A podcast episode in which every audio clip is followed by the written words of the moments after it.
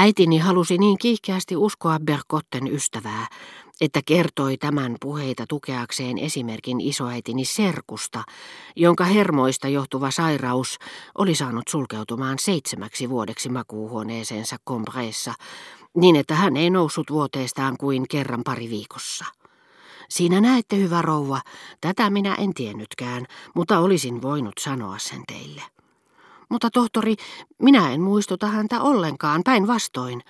Hoitava lääkäri ei mitenkään tahdo saada minua pysymään vuoteessa, sanoi isoäitini, jota ehkä hiukan ärsyttivät tohtorin teoriat, tai sitten hän vain halusi tehdä tälle tiettäväksi kaiken, mitä niistä oli sanomista siinä toivossa, että tohtori kumoaisi vastalauseet, niin että hänellä ei enää tämän lähdettyä olisi epäilyksiä optimistisen diagnoosin suhteen.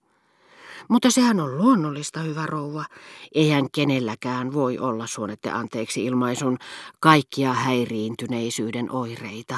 Teillä on omanne. Eilen olin käymässä eräässä hermoparantolassa. Puistossa muuan mies seisoi penkillä liikkumattomana kuin fakiiri, kaula taivutettuna asentoon, joka vaikutti jotakuinkin hankalalta.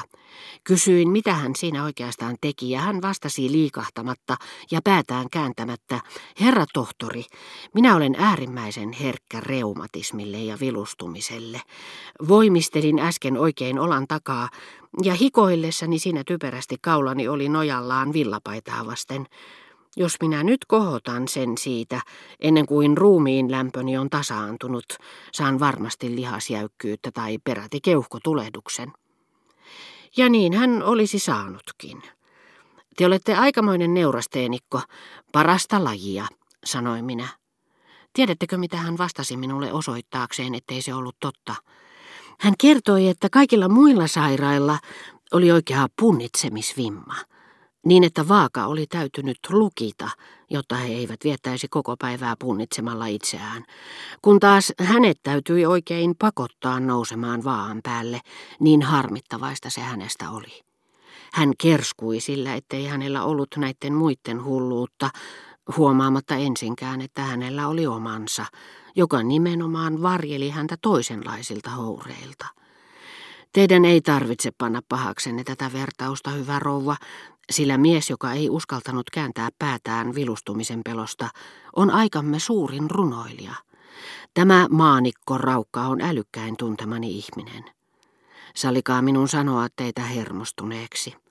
Te kuulutte hermoherkkien suuremmoiseen ja surkuteltavaan joukkoon, joka on maan suola. Kaiken suuren, mitä me suinkin tunnemme, he ovat meille antaneet. Juuri he, eivätkä muut ovat perustaneet uskonnot ja luoneet mestariteokset. Tavalliset ihmiset eivät koskaan saa tietää, mitä ovat heille velkaa tai mitä nämä ovat kärsineet voidakseen sen antaa.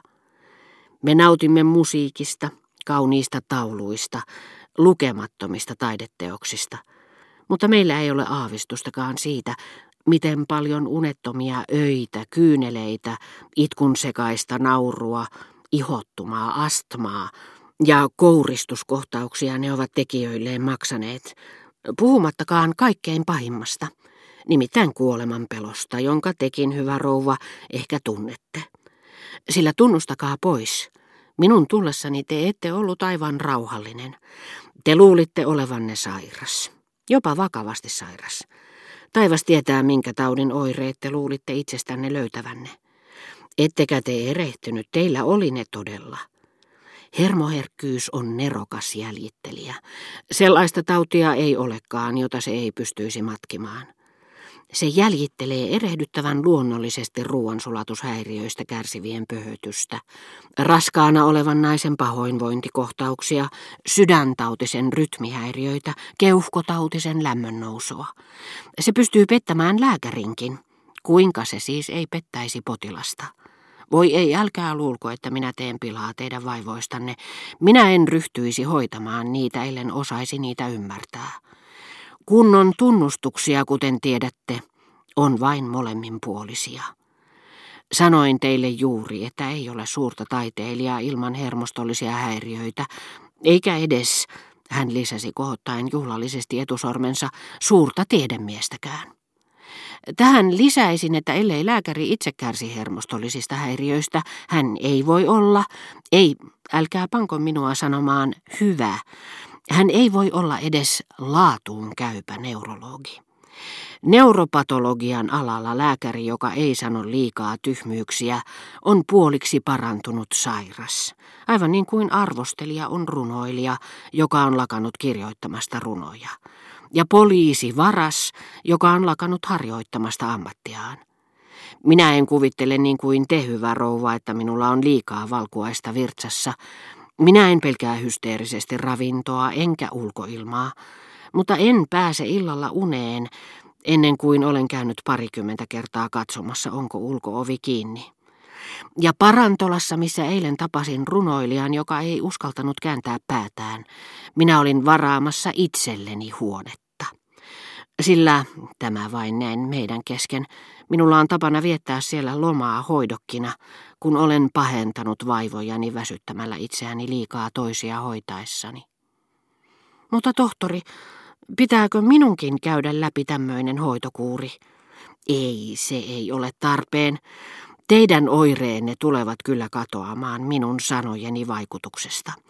Sitä paitsi teillä on käytettävissänne voima, josta minä teen teidän henkilääkärinne. Nimittäin teidän tautinne. Hermostollinen liikaherkkyys. Jos osaisin parantaa teidät, varoisin tekemästä sitä. Minun tarvitsee vain hallita ja ohjata teidän hermojanne. Teidän ompelupöydällänne näkyy olevan Berkotten kirja. Jos te paranisitte hermoherkkyydestänne, te ette enää pitäisi hänestä. Olisiko minulla oikeutta vaihtaa hänen lukemisensa tuottamat ilot ehyeen hermostolliseen kokonaisuuteen, joka ei tämmöisiä iloja tarjoa? Nämä ilothan ne juuri muodostavat tehokkaan lääkityksen, ehkä kaikista tehokkaimman. Ei, minulla ei tosiaankaan ole mitään teidän aktiivisia hermojanne vastaan. Minä vain pyydän niitä kuuntelemaan minua ja uskon teidät niitten huomaan. Niitten on muutettava menettelytapojaan. Sitä voimaa, jonka ne kehittivät estääkseen teitä käymästä ulkona ja syömästä riittävästi, niiden on nyt käytettävä rohkaistaakseen teitä syömään, lukemaan, ulkoilemaan, keksimään kaikenlaista ajanvietettä. Ei, älkää sanoko, että te olette väsynyt. Väsymys on ennakkoluulon aiheuttama orgaaninen reaktio. Älkää ajatelko sitä.